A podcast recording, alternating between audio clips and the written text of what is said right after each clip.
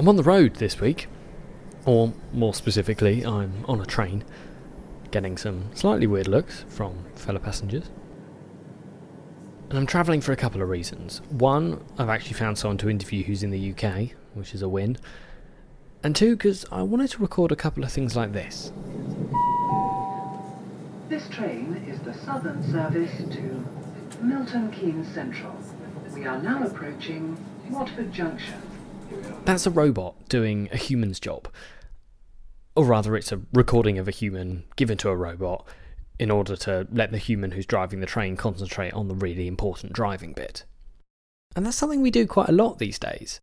When I get on a crowded bus here in London, the bus itself tells me that. Additional seating is available on the upper deck. If I'm using one of those automated checkout things, I almost always get interrupted by. Unexpected item in bagging area. Remove this item before continuing calls. And when I'm queuing at the post office, it's not the nice person behind the counter who calls me forward. It's this lady. Cashier number four, please. Have you ever wondered what it's like to be that person?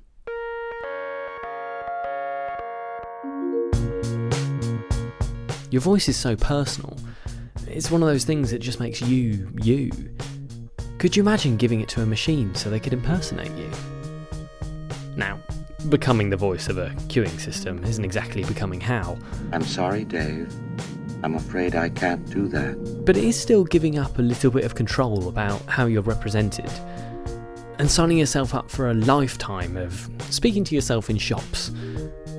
Would you do it? Number four, please.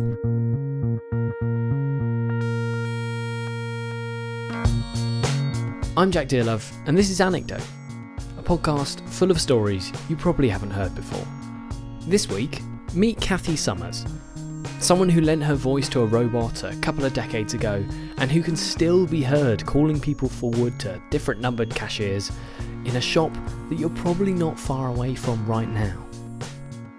She was kind enough to invite me to her house a few weeks ago, and we talked about how it all started, how people react when she tells them who she really is, and I also had a little bit of a chat with the rest of her family as well.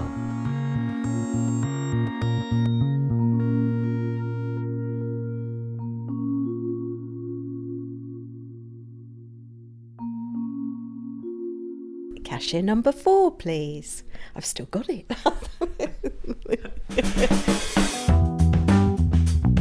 Let's go back in time a little bit. Kathy's story starts in 1993. So you weren't using the internet to buy things. You had to go to actual shops and speak to people in real life. So in that way, introducing a computer voice to queuing was pretty revolutionary. But she never planned to become that voice. I was working for the company, Belmont Electronics, in those days, and um, each queuing system has something that you, that you use, a piece of equipment behind the counter, and these were hand controllers, which had buttons on it, which actually, when you pressed, it called the number forward. And I was the electronics assembly. I made all these handsets as well that, that went in for the installations. And uh, yeah, it just Martin Kathy's boss. approached me one day and said, Do you think you could do a voice for me? And I said, Yeah, by all means, yeah. And why were you picked for the voice? I think there was nobody else that that had a voice that, that talked posh, I suppose. I don't know. Um, I suppose there, there was probably a lot of people. We, we have quite a like a Buckinghamshire accent here, and I think Martin wants somebody who could pronounce their words a little bit better, maybe. Uh, the Northants lilt there is here as well, and I think he just wanted somebody who can pronounce their words a little bit better than the other people that were working in the company at the time, should I say. So we were trying things like cashier number four, please, um, cashier number five, and so it went on until we got that correct. Cashier number four, please, to accentuate that that number, cashier number five, please. And and when I got it, he said, yes, that's right. Keep it going, keep it going. We went right up to, I, I think, in the end, about number 35. It's easy to do the single numbers, but once you start doubling up, cashier number 22, please. It's a bit more difficult. And where were you? Were you just in the office? Yes, Or? yep, yep. It was up on a mezzanine.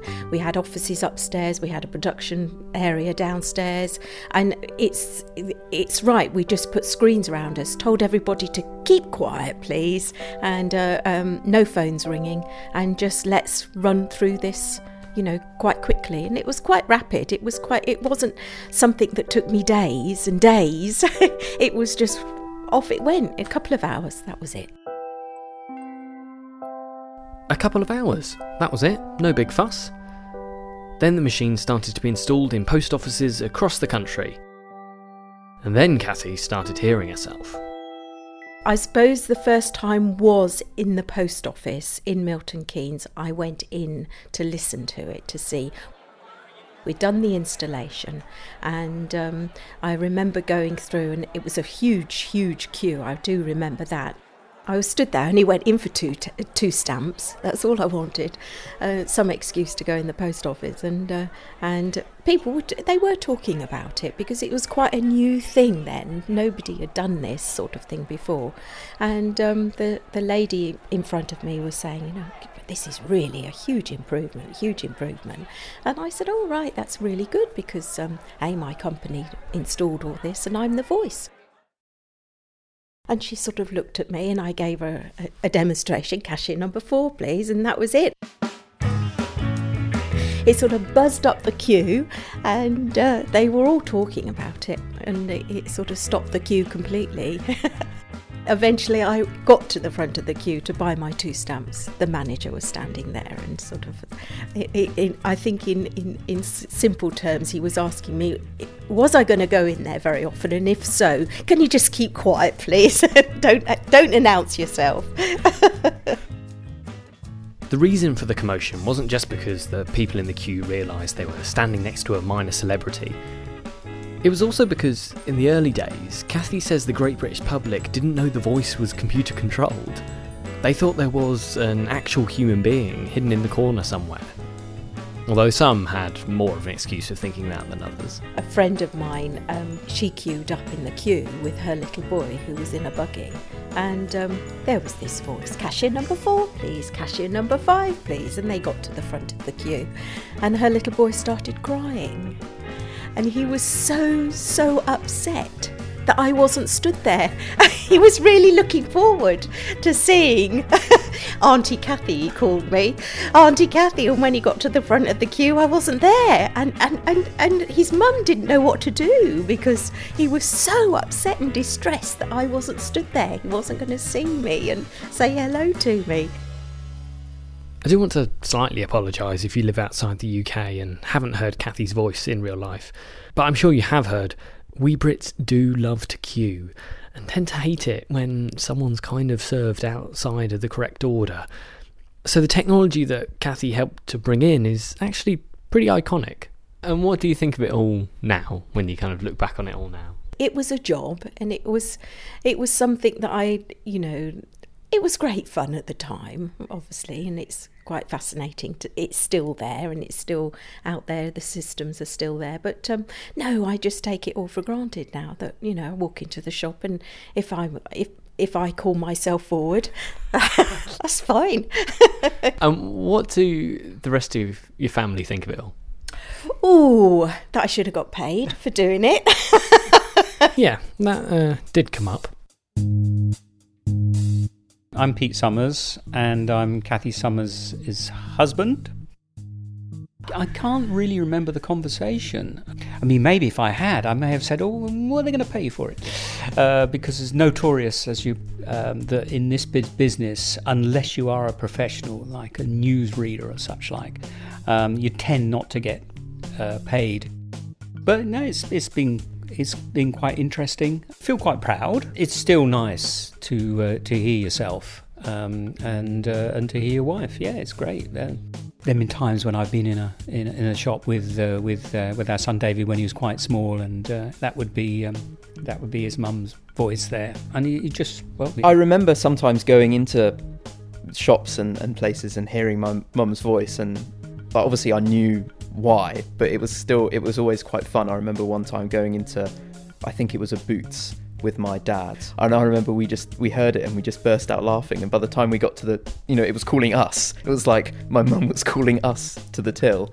And by the time we got there, we were sort of laughing, and I think the, the cashier must have wondered what what we found so funny. What I really like about Kathy's story is that it's so much more of a family story than some of the others I've told recently.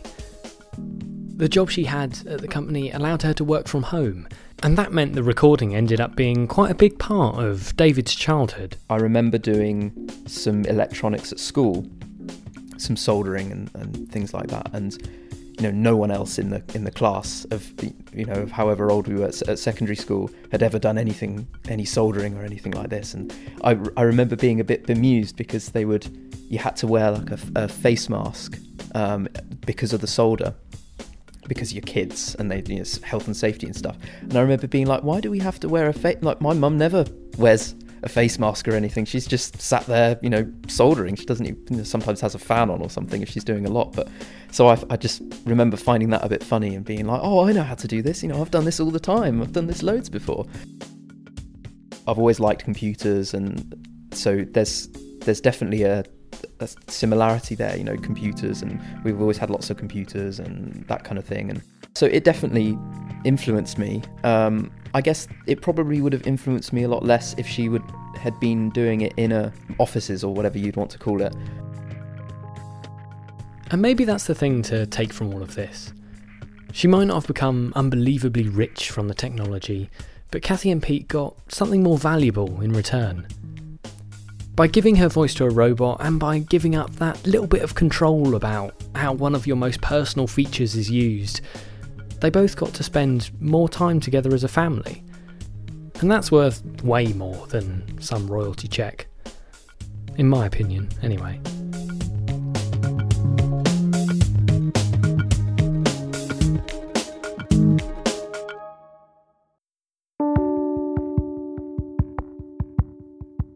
Anecdote is made by me, Jack Dearlove, and if you'd like to talk to me about it, you can find me on Twitter. I'm at Jack Dearlove. I'd like to thank the entire Summers family for their time a couple of weeks ago, and for the pub lunch they took me out for after the interviews. That was more than generous. My music is all created by the awesome Poddington Bear. You can find a link to his work at anecdote.fm, which is also where you'll find a little blog post about podcasting that I think you might find interesting.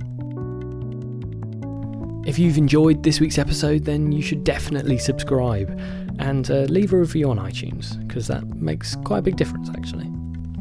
I'm off on a summer holiday soon, so the next episode may be a little bit sporadic, but it's well worth the wait, especially if you're a Star Wars fan. That's all I'm going to say.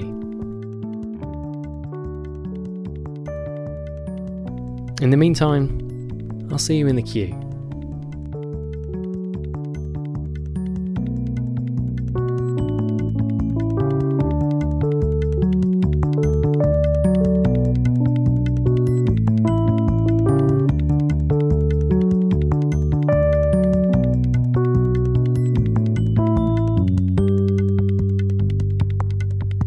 Cashier number four, please.